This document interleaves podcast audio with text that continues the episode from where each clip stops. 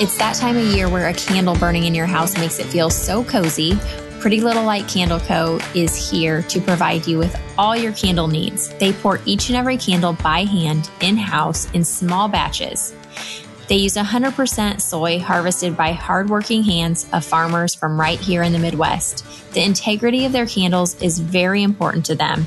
They use the safest, most eco friendly, clean burning fragrance oils around.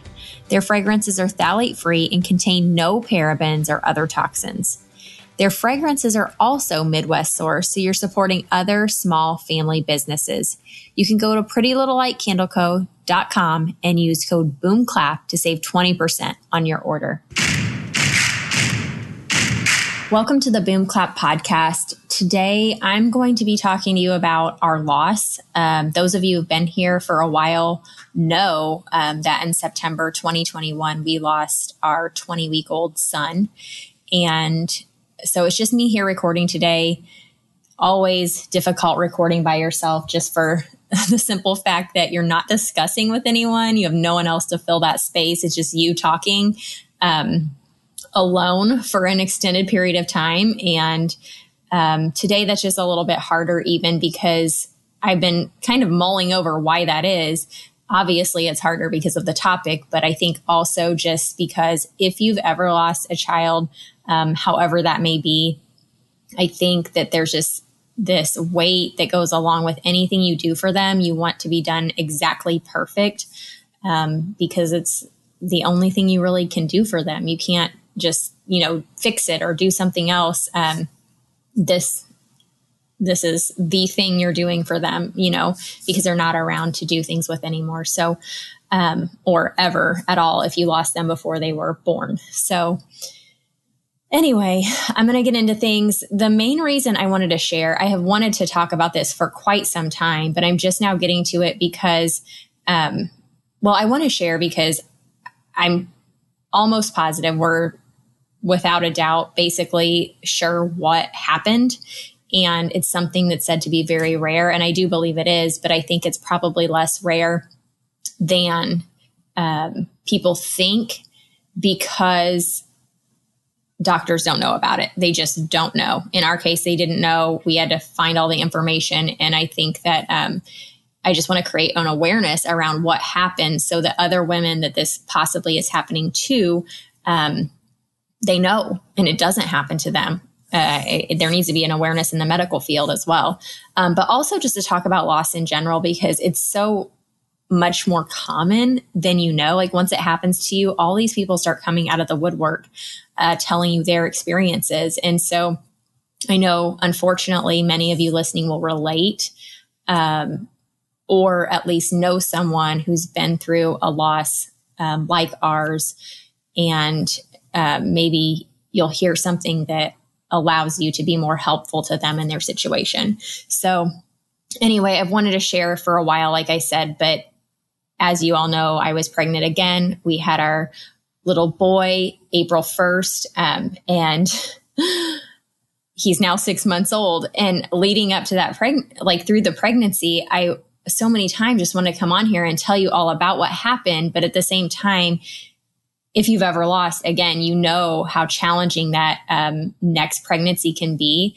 And I felt the whole time like I was holding my breath. And if I came on and told you about what happened past tense, that somehow I was, you know, putting a crack in the ice um, or something, you know, like where something could happen to this pregnancy. And just little things like I'm finally finalizing the gravestone for our son that we lost. And it's taken so long because one, I couldn't find anything that I really loved and I still don't really like love it just because I'm kind of a classical style person and nothing that is out now looks old, if that makes sense. So there, that's part of it. But the other um, reason is I, during pregnancy, again, I just didn't feel like I had the capacity to do that because I felt like I was, if I was finalizing that, it made the loss final and it meant that I didn't believe anything could happen during that pregnancy. And it just, it's this whole mind game that you play. And that being said, God was very faithful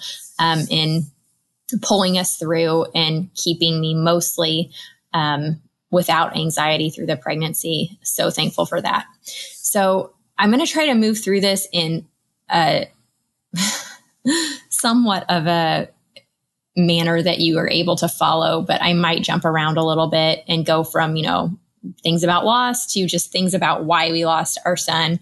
Um, but hopefully you can follow along. Um, so we found out Memorial Day of 2021 that we were pregnant, and yes, it we tried. We, this was not a surprise, um, but um, it was a surprise at the same time because it had been several years. It had been uh, what seven years, eight years at the time um, since the last time we had a baby. And so I was like, maybe it won't be so easy this time, but it was. And we were pregnant and we were really excited. I remember finding out and just going and sitting down on the couch and being like, oh my gosh, I am actually pregnant and I'm going to have another baby. And I was so excited, but like, holy cow, like just what the heck, you know, kind of like all these thoughts swirling and we were going to my husband's cousin's house to celebrate her 40th birthday and watch the Indy 500. And I was like, you know, I'm not going to tell Levi till we get home. Um, because I don't want him to think about it today. I just want him to kind of enjoy his day. And then we'll come home like when we're together instead of like rushing, telling him like right before we leave to go somewhere, we can enjoy um, the moment together. And also I got to hold that little secret with me all day, which was just, I don't know, so special. Um, but anyway, the pregnancy progressed. We had a 11 week appointment with the NP that we'd saw through our other pregnancies. Um, I saw a doctor NP combo. My doctor had um, moved on to a different hospital who I actually really, really liked my doctor um, for my first two pregnancies. She was amazing. Um, really not a pushy gal, kind of went along with the things that I was comfortable with. And then, um, anyway, we had this 11 week appointment, heard the heartbeat, I had told her that I was having trouble voiding um, or peeing. I guess I should say peeing. I'm a nurse, so like those, you know, I get those nurse words out there sometimes and be like voiding. Um, anyway, I was having trouble peeing, which I had been from like nine weeks on. And I had had that happen with my second pregnancy once. Like I had woke up one morning, and this is with our daughter and with our second daughter. I was like, I just couldn't pee. I had to pee so bad. I felt like my bladder was going to explode and I could not pee. And I remember thinking, I'm going to rupture my bladder. And something about like just, I don't know if it's just knowing how anatomy works or something about me instinctually just got on all fours and tried to reposition. It's like something's got to be obstructing my urethra. So I ended up getting on all fours, getting, you know, after a few minutes, everything fixed and I could go to the bathroom, no problem. And I never had that after that at all. And I remember at the time telling the NP, um, or I think I actually she's a PA rather. I told her what happened, and she's like, "Okay, well, if it happens again, come in and we'll put a catheter in." So this pregnancy with our son that we lost at 11 weeks, I was having this problem, but it was like all the time. But it wasn't as bad. It was just like I kind of liken it to an old man with a prostate issue. Like you can go, it's really hard. You never feel like you're fully emptying your bladder. You just kind of always have to go and it's like little bits and you're straining. And so I was telling her about that and she's like, Oh, that's weird. I just had another gal in here with the same thing. And she was saying like, I knew I had a retroverted uterus. Um, that's something I've known. And if you look up information about that, and this is another reason I want everybody to know because retroverted uterus that's a normal abnormality for lack of better words. Like 25% of women, um, according to Cleveland Clinic, I believe, 25% of women have a retroverted uterus. And essentially that is where, um, your uterus is flopped kind of back into your, instead of being like how it's supposed to sit, it's flipped backwards a little bit. Um, so it, another, we called it like my uterus is lazy. Like we joked about my uterus is lazy. And so, anyways, she was like, oh, you know, this again. And she ended up doing an examination. And during that, she kind of was, she was pushing and trying to pull my uterus forward and push on my cervix back down because my cervix was, if you think about it, when this happens, your um, uterus like is pushed backwards and your cervix is um, pushing forwards and it's pushing on your urethra and your uterus is kind of pushing on your bowels. So it can become hard to void either way, BM or urinate. And I know this is maybe kind of gross. So I hope that it's not grossing you guys out, but this is what was happening. And, um, she was trying to fix that and she was talking to me at the same time. So I wasn't paying attention a whole lot, but mainly she was just like, if this keeps happening and you really can't go and it's a major issue come in and we'll put a catheter in. So when we left, I was talking to one of my friends on the phone and I was telling her about the retroverted uterus and my husband was like, no, she used another word. She used a, another word for it. And I'm like, ah, okay. We were trying to think of what it was and I couldn't pay attention when she was pushing on me very well. So um, I was like, either way, it's it is what it is. It might be another word for the same thing. He's like, yeah, no big deal.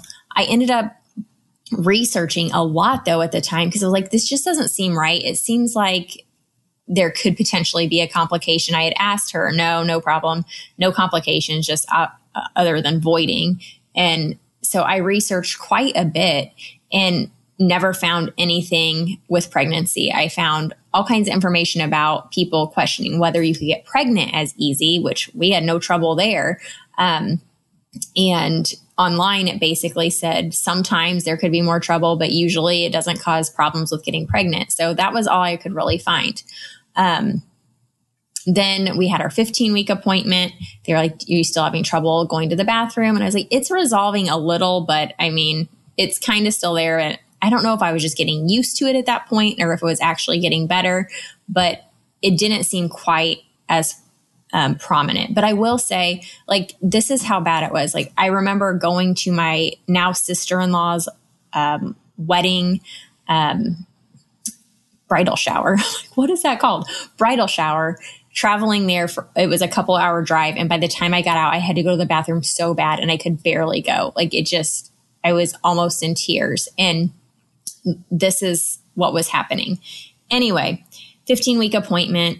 Um, they had asked that and they're like, well, you're 15 weeks. So you're, you know, past the point where miscarriage is a big risk, you know, and I don't know why they said that to me. I've never had an appointment where that was said to me before, but for some reason that day after they said it, I remember specifically where we were at on the interstate, just thinking about that and clinging so much to those words. Um, even though I'd never experienced a loss before, for some reason this time I just clung to that. And then um, we had our ultrasound. That was our next appointment, our ultrasound. And I remember the Thursday, the ultrasound was on a Friday. The Thursday before, I was teaching PE at my daughter's school was a volunteer PE teacher. And I just remember looking at my belly and being like, it just doesn't feel as big as it was. It doesn't feel the same. Something is different. Um, and it just was different. And I hadn't been pregnant for so long. I couldn't remember exactly. I remember when I felt the girls move, it was around 17, 18 weeks but it was like really small and intermittent and my body had changed a little bit. So I didn't think a lot of not feeling a lot of movement. Although I do remember with this, with our son, I felt him move at 17 weeks. I remember right where I was standing. I remember feeling the flip and being like, oh my gosh, you know, but, um, I, I didn't think a lot of that. I do know though that Thursday I was like, my belly feels a little softer. It feels a little smaller. It just feels a little different. And then that Friday we had our ultrasound and I sat there in the waiting room with my husband. And at first, like bef- leading up to the ultrasound, I was very concerned because this was during COVID. Um, this was when they weren't letting people in. I had heard of friends just getting ultrasounds right before that and that, them not letting their husbands come. And so I had called ahead of time. Was like, can my husband come? They're like, yeah, we started letting husbands come again. And looking back, I am so thankful because you know, we, we got the worst news.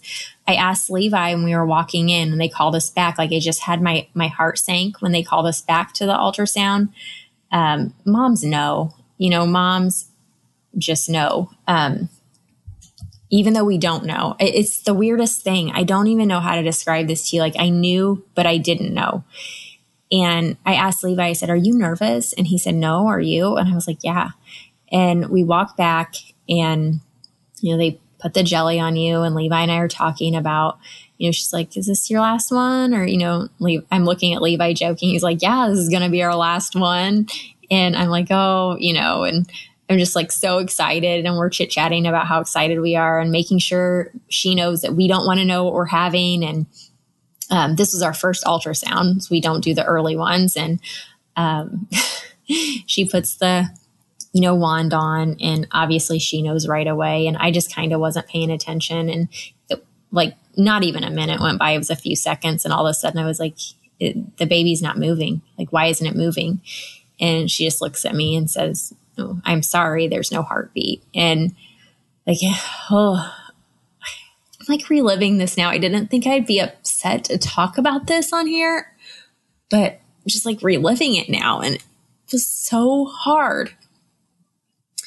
But like, I just instantly, and I'm not that emotional of a person. I know that I have on this podcast said multiple times, like, I've got a lump in my throat. I'm going to cry, you know, and I think I even said that on our last episode, but my emotions have increased substantially since the loss. It just, it's changed me quite a bit. Um, but anyway, she said she was going to go get the doctor. So she ended up going to get the doctor. We sat in another waiting room filled with moms with huge pregnant bellies, me holding a Kleenex knowing my baby was dead. And that was, oh, it's the worst. Anyway, we met with our doctor and she encouraged me. She said, you know, we can handle this a couple different ways. You can go home and wait. But at the time, the baby was measuring small. So this is what we knew at the time. The baby was measuring really small. It was only measuring 16 weeks and we were um, almost 20. We were 19 and a half. So she was like, you know, the baby's been dead for four weeks essentially. But in my heart, I was like, that doesn't seem right because I felt him move at like 17 weeks. I don't feel like he's been gone that long. And I only have felt different for a few days. And so I just, that didn't feel right to me. But essentially, she eh, gave us our options of, you know, going home and waiting, um, coming in and getting, um, you know, Misoprolol, I think is how you pronounce it, which will help you deliver the baby or like cause you to deliver the baby, um, or having a basically where they take the baby out of you. Um, and she didn't recommend that. She said, I don't recommend that for anyone over 18 weeks. Um, but if that's what you want, we can do that. But she's like, also for closure, like you need to see your baby. And so I did appreciate that very much about her. Um, we did end up going home and waiting because they didn't have room for me at the time and going back in and delivering him um, the night of the 20th. And he was born in the morning early on uh, September 21st. And I can't tell you, like, it's so weird going in to deliver a baby when you know they're not alive, um, especially when you've been in the same situation before with your um, previous live, healthy, bouncing babies. Um, I went in and like I had this heartache, but at the same time, you have this memory of leaving the hospital with this beautiful baby. And so, like, your mind is just like, flip flopping because you, ha- at least for me anyway, I had this like excited feeling underlying all the sadness that I kept having to remind myself like there's nothing to be excited about. You're not taking a baby home. And I don't, I have no idea like if that even makes sense, but that's how I was feeling. And I remember walking in, there was a like one of the CNAs or techs, she was just like, You look so sad. Can I hug you? And she gave me a huge hug. Um, a little backstory to th- what was going on in my life right now at this point.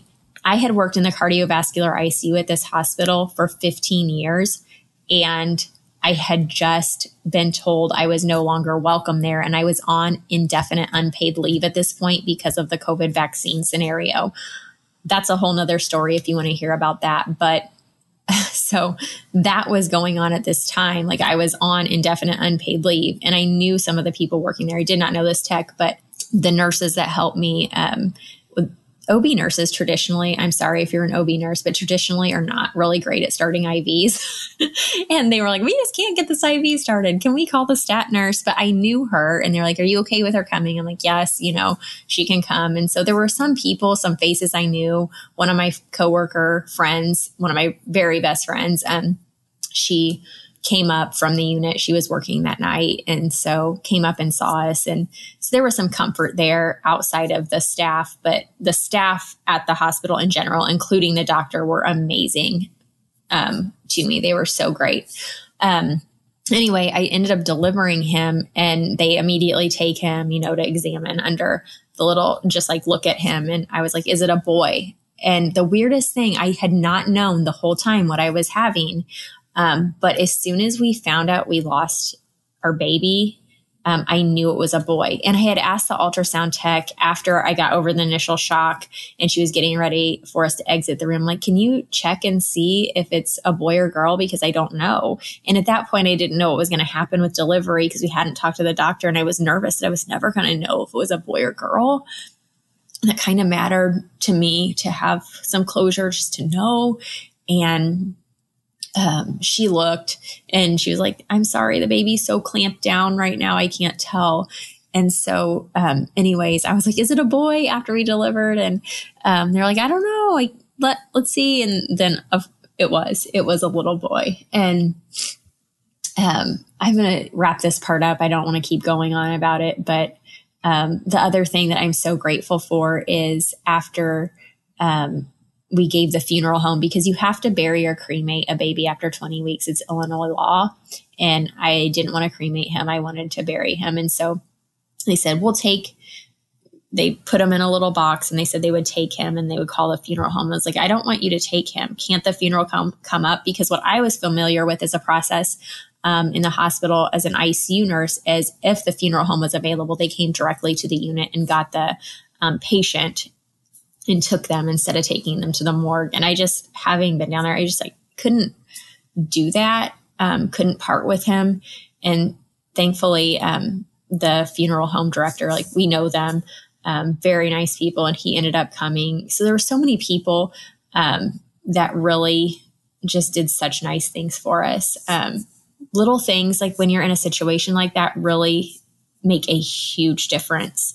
Um, one other thing I want to touch on that's not exactly along with this, but abortion, that's been a huge topic. And it was a huge topic immediately after our loss. And the spontaneous versus, versus elective, that's huge. People um, were trying to tell women like us that we had abortions and we're the same as someone who electively chose to terminate their pregnancy and it's not the same. So if you're seeing those things online and you've had a loss, know that it's not the same, even though, yes, your paperwork will say spontaneous abortion.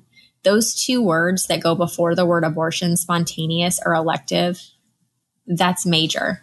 That is major because those mean two absolutely different things. So anyway, we ended up burying our son a week later and that part is history, but um, not history. It's not. I mean, I think about it all the time. Not sure why I said that. Probably because I'm recording by myself and trying to move on to the next um, area of this. But after six weeks, I had my appointment and um, I asked the nurse practitioner or the PA, I said, you know, could this have had anything to do with my retroverted uterus? And she says, no, it could it i even discussed this with the doctor. She said we both agree it could not have anything to do could not have had anything to do with your incarcerated uterus. And immediately i just my heart sank. I had that feeling in the pit of my stomach and i'm like what? Like i didn't say anything because i didn't know what to say but i'm like incarcerated Like, as an ICU nurse, like incarcerated, if I hear that word, that means medical emergency. That means lack of blood flow. That means something is trapped and it's an emergency. Like incarcerated hernia is a big deal. So I don't know. Th- this is where my mind went. I was like, I need to go home and research that. And I knew this is the word Levi had been looking for that she said, but he, you know, couldn't remember exactly what she said. I didn't hear. And so I went home, looked it up, and basically, incarcerated uterus is when the fundus of the uterus becomes wedged under the sacral promontory. And so if you can imagine, like there's this bone that's sticking out a little bit, your uterus is tilted back and it's starting to grow and it's starting to push up and need to flip forward, but it can't because this bone is sticking out a little bit and it's just wedged there.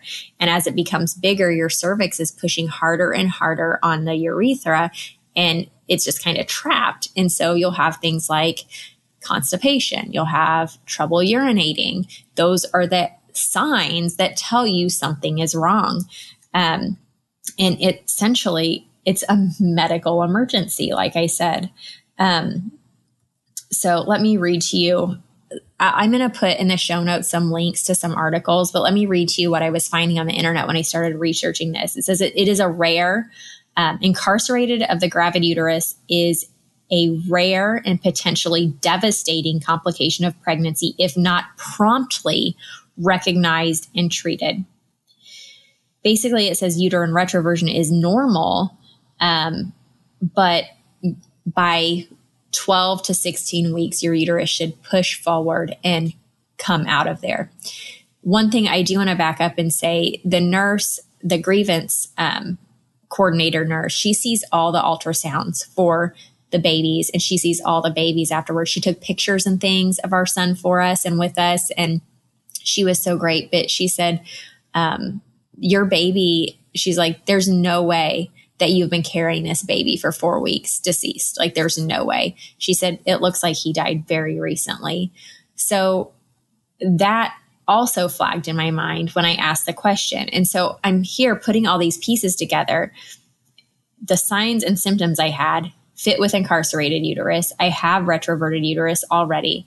Our baby only grew to about 16 weeks size, but I was pregnant until about 19 weeks. And basically, what happens um, with the um, with the baby when you have an incarcerated uterus is it can cause a um, situation where there's growth restriction. One of the papers I looked up explained that in the second and third trimesters, um, intrauterine fetal death, uterine ischemia, intrauterine growth retardation, premature labor and delivery, um, and renal failure, um, sepsis even have been reported, um, along with uterine incarceration. Um, in the first trimester, it's mostly the urinary retention and things. So the main thing is it's a medical emergency. If this happens, if you're having uterine retention, and 25% of women have a retroverted uterus. So this can happen. Um, it needs to be treated immediately. And so they kind of just dismissed me. Af- and I want to say this too. I am not upset at anyone who took care of me. They didn't know. That's okay. The thing that I was really frustrated about is afterwards, they knew that, that I had an issue but they both agreed it couldn't have been a problem without really researching anything. They just agreed it couldn't have been a problem. And then what further frustrated me is after I found all this information, after all the pieces fit together, I sent them notification on the MyChart thing and kind of talked through what I was thinking because I knew that I wanted to have an like try again, have another baby. Um, Levi and I had been talking about that, and it's like if you don't want to try again, if you um, haven't addressed the issue, right? You want to make sure it doesn't happen again.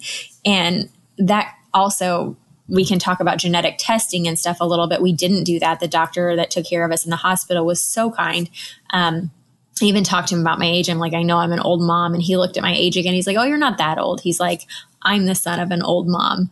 And he made me feel so much better about that. Talk to me about the risks. Um, and gosh, I just keep thinking of stuff. Another thing I want to say is this God prepares you for these situations. Um, when I had my second daughter and went to my six week follow up, I asked my doctor at the time, um, and I have no idea why I asked her this, but I just said, How old would you tell me is too old to have a baby? And I'm not someone to ask permission for things like that. So I really don't know why I asked this question of her. I don't know what prompted me, but I just asked her. And she sat down with me and she said, Rita, she's like, I'm not going to tell you any age is too old to have a baby. She said, I will tell you that there's a certain level of risk that goes up when you get to certain ages. She's like, there's risk for genetic problems, risk for miscarriage that goes up. She goes, the risk is not that great. It's not as big as they would have it, you know, they would have it sound or seem. Um, but she goes, it, it, what she said, it's small. That's what she said. The risk is small. Um, but it does go up a bit. But she said it does not feel small when it happens to you. And I, those words have been echoing since. But she said um, that she was 45 when she had her last baby, and it was the best thing that ever happened to her. And through that, um, it just kind of stuck with me over the years. Cecily and I have been telling you about God's World News, which is a magazine and print resource from World Watch News. We love World Watch News. You guys know that. We've talked about it quite often. My kids actually ask to watch more than one episode at a time. They will love to sit down and just, you know, kind of binge, for lack of a better word, these episodes because it's not like the news on TV where it's repeat of the same story over and over. You're getting stories from all over the world that I don't even hear in the news as an adult. I, I really enjoy watching these with my kids. So these print magazines are a version of that the kids can actually hold in their hand. They cover relevant topics and school subjects and help them grow into godly, discerning adults. As you flip through the pages of fresh news stories, it paints a picture and can show kids who created the world and who is in control. These materials are created for each age and stage, and there's three options depending on your child's age. You can go to the link in the show notes and click it to find these great print magazines. Anyways, that just really stood out to me, and especially after our loss. But getting back to the doctor in the hospital and um, him talking about age, genetic testing, those kind of things. He was so kind to spend a lot of time going over that with us, and we opted not to do any of the genetic testing um, simply because after hearing about what we could, like what information we could gain from that, really, I had peace with the loss almost immediately. Um, and I, that sounds weird because I wasn't, I was obviously very sad about it, but I was at peace with it in some way. And I didn't really have this burning desire to find out why, unless it was something I needed to know for a future pregnancy, because almost immediately it was in my head that I wasn't um, done, that we should try again. And that also sounds very weird, but just the things that happen in your mind after something like that, it, it, you can't control it. It just is what it is. But anyway, there was basically the conversation was any information we find, usually they don't find anything for one, and any information they find wouldn't necessarily have bearing on a future pregnancy. And that being the case, we didn't do any of that. But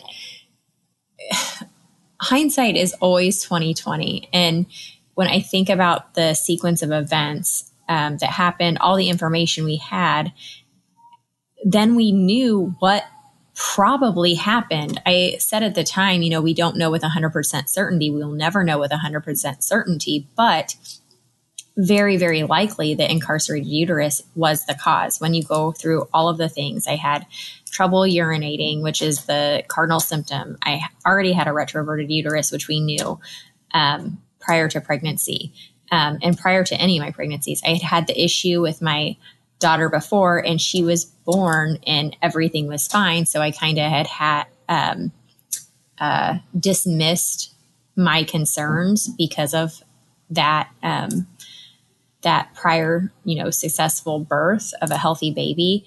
Um, and when I researched retroverted uterus, none of this incarceration stuff came up. But anyway, um, the trouble urinating, the known retroverted uterus, the um, fact that after the fact we found out my baby, you know, did stop growing. I at around 16 weeks. I know I felt him move at 17 weeks.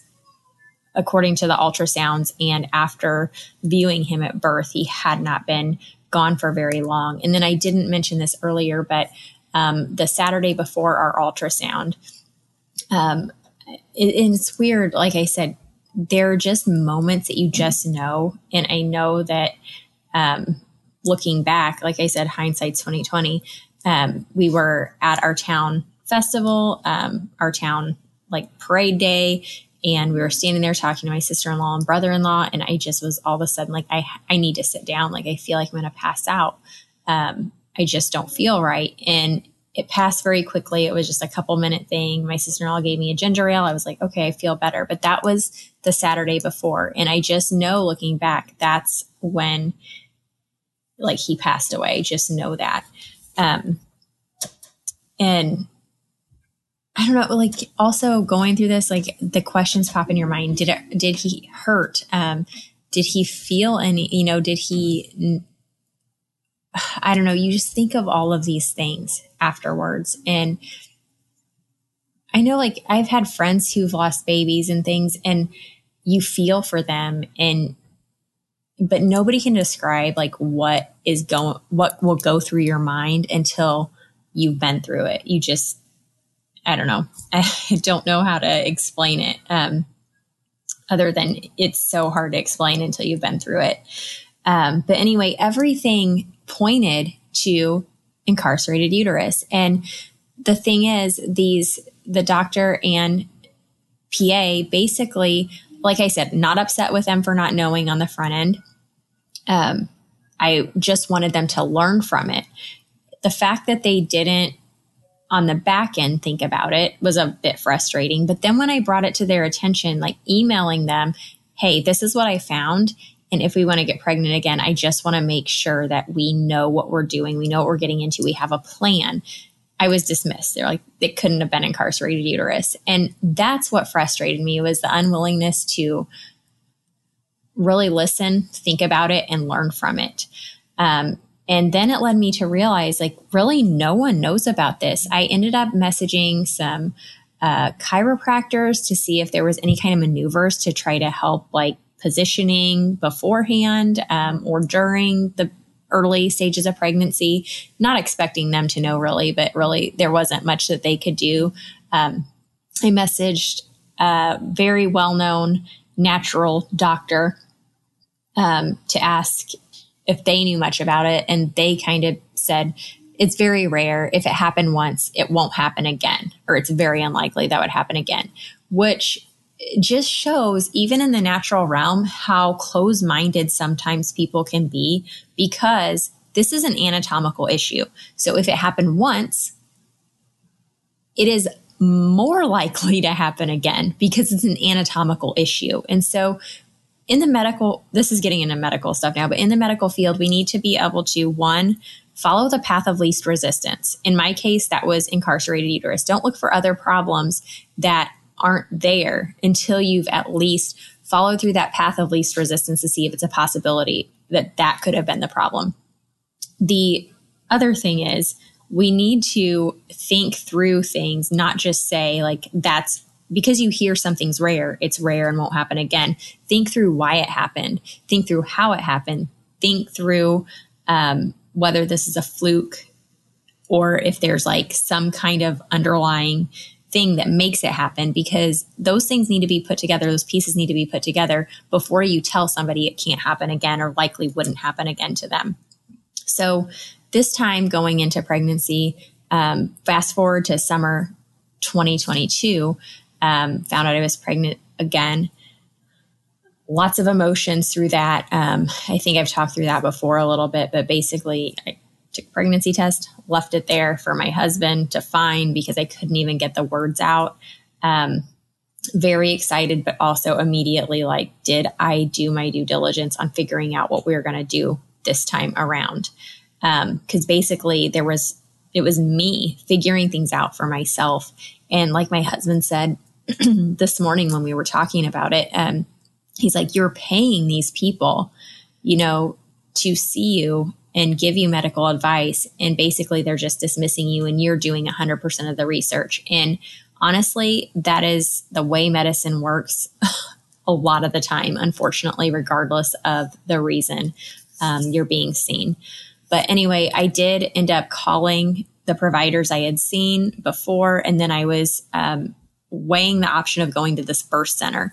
And so I we toured the birth center. In the meantime, I'm calling the providers I had seen to try to gather a plan.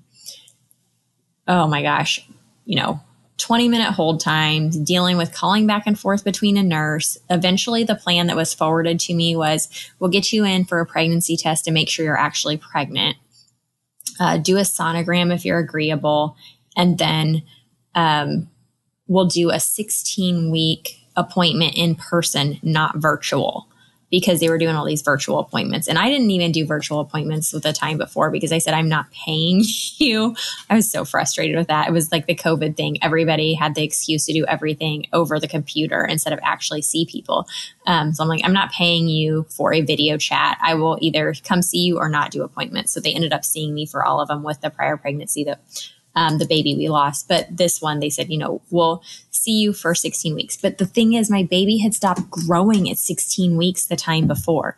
So they were just like not even focused on the problem, you know, and, and, what happened last time, preventing what happened last time. They weren't focused on that. They were just like going through motions. And their plan was if you um, can't urinate, we'll place a Foley catheter. So relieving me from my symptom, but the symptom was a problem that needed to be fixed to help my baby.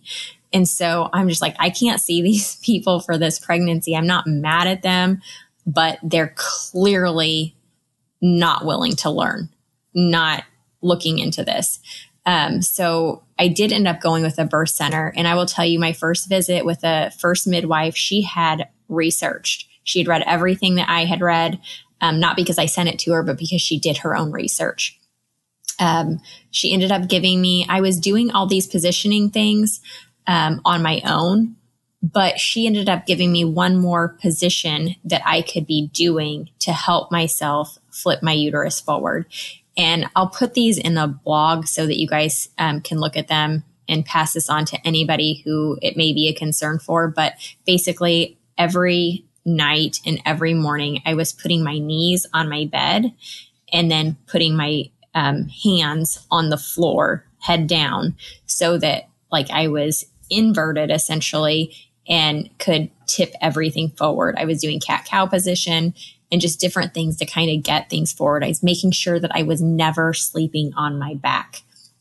Um, and that's something for some reason every time I've been pregnant, I want to sleep on my back for the first trimester. It's the weirdest thing. I never sleep on my back, but when I'm pregnant, I want to do that. And um, so this time, like never sleeping on my back, I was sleeping on my side, slightly tilted forward so that everything stayed forward. And that was the plan. The plan then, if my uterus did not come forward on its own, would be a manual reduction sometime around 14 weeks when my uterus is big enough that if they did manually reduce it, meaning going and pushing it forward and pulling my cervix back to try to get everything forward, um, that my uterus would be big enough then that it would stay that way and not flop back into the position. Because if you do it too early, it's just going to flop back um, but if you do it too late, you got that growth restriction. So the 14 week period was kind of the sweet spot for that. Um, I want to get into the natural community just a little bit here because this was really hard for me. I'd never had early ultrasounds with my kids, never did any of the genetic testing um, early on, none of that because I wasn't going to terminate the pregnancy based on anything I found. Um, it, it, I don't want to say it didn't matter to me because it matters, but um, it, it was not going to change the course of my pregnancy. So we just skipped all of that. Um, I don't believe in doing a lot of ultrasounds. It's just not who I am. But um, for me, this time around, I did do some ultrasounds. We ended up having, I believe, four ultrasounds. Um, and all of them 20 weeks or before. And I hated doing it. But at the same time, I wanted to know where my uterus was. And we could have done it mostly symptoms based, but this is the thing, guys. Like when you have a loss like that, you want to make sure, especially if you know what the issue is, you want to make sure you're preventing it. And so we did one early on to make sure the uterus was in fact back, and it was. It was flopped over like a rainbow. And then we did another one um, my symptoms had resolved then. We did another one and it looked to be okay. And then I ended up going to uh, maternal fetal medicine at a hospital that they recommended for me to go to just to make sure that they weren't missing anything. Um, this doctor, I will mention, he was so kind to talk to me through a lot of stuff, just make sure um, we are on the same page. But the one thing he kept, um, two things he kept mentioning because of my age. He really wanted me to have Down syndrome uh, screening. He's like, I didn't see anything. I don't see anything concerning, but I really need you to do that because, you know, what if, you know, you need to be able to prepare? And I'm like, that's not something I want to do, that I don't want to do Down syndrome testing. And the other thing he wanted me to do that he said he makes all of his um, older age moms do is an EKG to make sure their heart is healthy enough to have babies. And this just shows like how little some people in medicine know about medicine. And I'm like, I didn't have the heart to tell him that an EKG will tell you nothing about whether a mother's heart is healthy enough to have a baby or not. It'll tell you if she's had a prior heart attack, um, possibly. It'll tell you if she's currently having a heart attack. Um, but it'll tell you her heart rhythm, but it's not going to tell you whether her heart's strong enough to have a baby um, or whether there's potential for a heart attack. So it's just really interesting stuff. anyway, so we did do those ultrasounds, and that was one thing at the time. Like all this flare up across social media and the natural world was don't do ultrasounds. There was all this hubbub in the natural community about not doing ultrasounds with your baby. And so I'm sitting there watching that and I'm like, I wish that I could do that, but I wish that I could just quote trust my body. That was a big that's is a big phrase within the natural communities, trusting your body through pregnancy. And it's hard to trust your body when you feel like your body has failed you. And I, I guess I could look at that two ways. My body did somewhat fail me, but at the same time, it was warning me. I just wasn't I was listening to the warning signals, but I'd been dismissed by the mm-hmm. doctors and I had dismissed myself because I had had a prior healthy pregnancy. So sometimes your advocacy is only as good as your information. You know, you can advocate for yourself, but if you don't have all the information, you can only advocate so hard. So anyway, we ended up doing all those maneuvers. By 14 weeks, my uterus came forward on its own. I did not have to have the manual reduction and went on to have a healthy happy baby boy that is now six months old and it's amazing.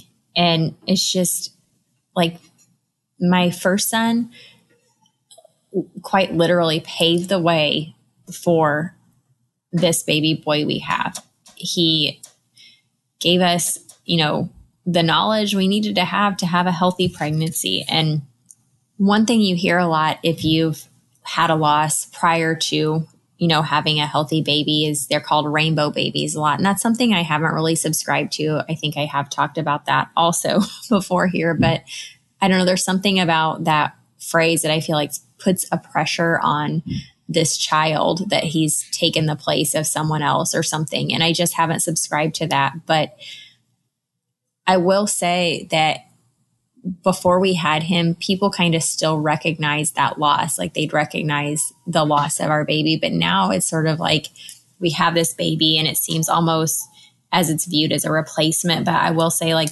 these babies that come after loss are not replacing that loss. Um, for me, it just feels like a fresh joy um, that we've been given, but there's still heartache underlying that won't go away. Um, I do want to not forget to mention um, how God worked through all this. Um, how I remember specifically one day, like I remember feeling this many, many times, but I remember specifically one day thinking, like, I am so glad that we had that baby boy, even knowing that we lost him. I am so glad we had him, and I would take that heartache over again. Um, simply for the fact of how it drew my husband and I together. I feel like it drew me closer to the Lord. I know that sometimes people feel like it's harder to see God in your time of need, that when you're struggling, you feel far from God. Um, but for me, it's always felt the opposite. When I'm struggling, I feel the closest. And sometimes it's easy to forget in those good times. And that's one prayer I have prayed um, since our loss is not forgetting that hardship and heartache because that's where I feel closest to the Lord. And I don't want to forget how much I need God. Um, one thing I know I have shared this on my social media before, and I do want to share it here. But before we lost our son, it was either Tuesday or Wednesday. I had been reading in Romans and I'd gotten a new Bible maybe a year before that. So a lot of places weren't underlined or, you know, no markings in the Bible. And I was reading and um, I had been underlining everything in yellow for some reason. Everything was underlined in yellow. And that day I felt like, I don't know why, I just pulled out a blue marker and underlined um, Romans 5 3, but all, but we also rejoice in our afflictions because we know that affliction produces endurance. Endurance pro- produces proven character, and proven character produces hope. And I underline that in this other color, and it's messy and sloppy, and I hated it at the time. I was like, oh, because I, I, I have a hard time underlining because I never want it to be messy. And anyways, I underline that and just felt like I was going to need it. I felt like I was really going to need that. And that following Friday is when we found out that our son no longer had a heartbeat.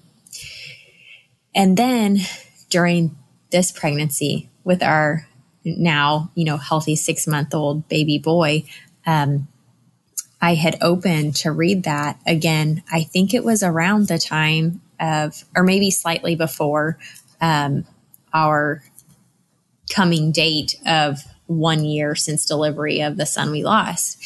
And I open up and I see right above that Romans 4 20 and 21 is underlined. He did not waver in unbelief at God's promise.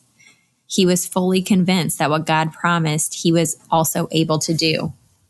And I had prayed so much before we had gotten pregnant with our son that we have now, that God, please just take this desire off, like take this desire away from me to have another child.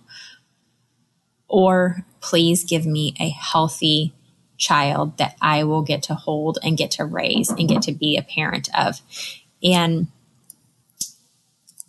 throughout that this pregnancy, I just kept going back to that prayer that I prayed and the fact that I had underlined this in yellow before I knew any of this was going to happen.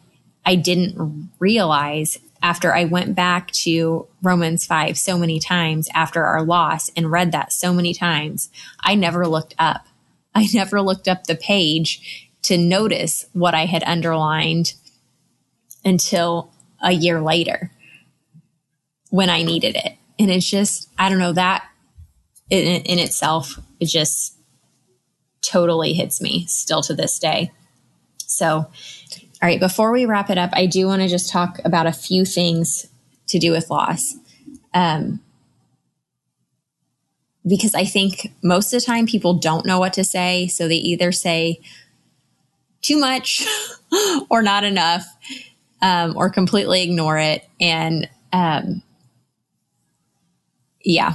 So I do want to preface this with I was not a, mad at anyone for anything they said. Like at no time did I ever feel upset at anyone for anything they said because I've been in the position so many times not knowing what to say. But I had somebody actually tell me that it was probably easier since I already had kids.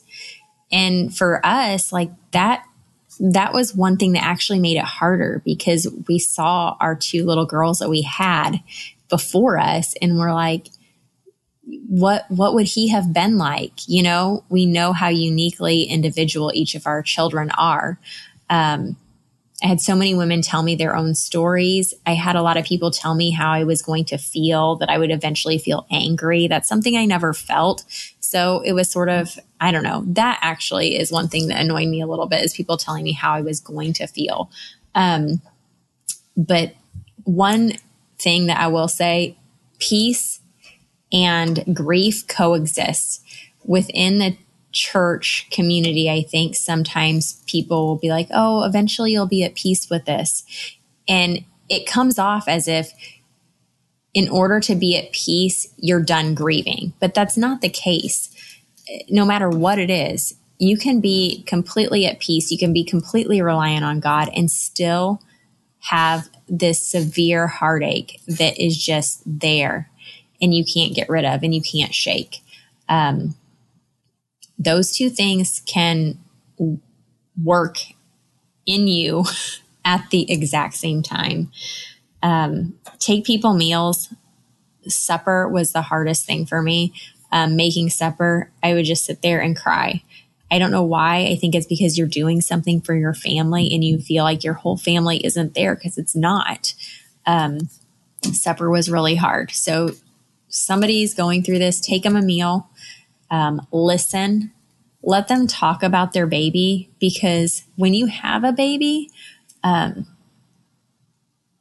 everybody comes over and sees your baby and talks to you about your baby and talks to you about the birth story. But when you lose a baby, a lot of people don't want to hear about that because it's hard. And maybe it's not that they don't want to hear about it, but um, it might just be because they don't know what to say and they don't know if you want to talk about it. But most moms do want to talk about it, I found. So um, just ask him, like, do you want to tell me about it? And I guarantee a lot of them will.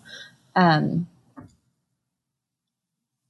I don't know. I feel like there's so much more that I want to say, um, but this is probably enough. I I hope I haven't overstayed my welcome telling you this story, um, but I just wanted to make sure that I could tell you about this issue that I had that doctors don't seem to know about.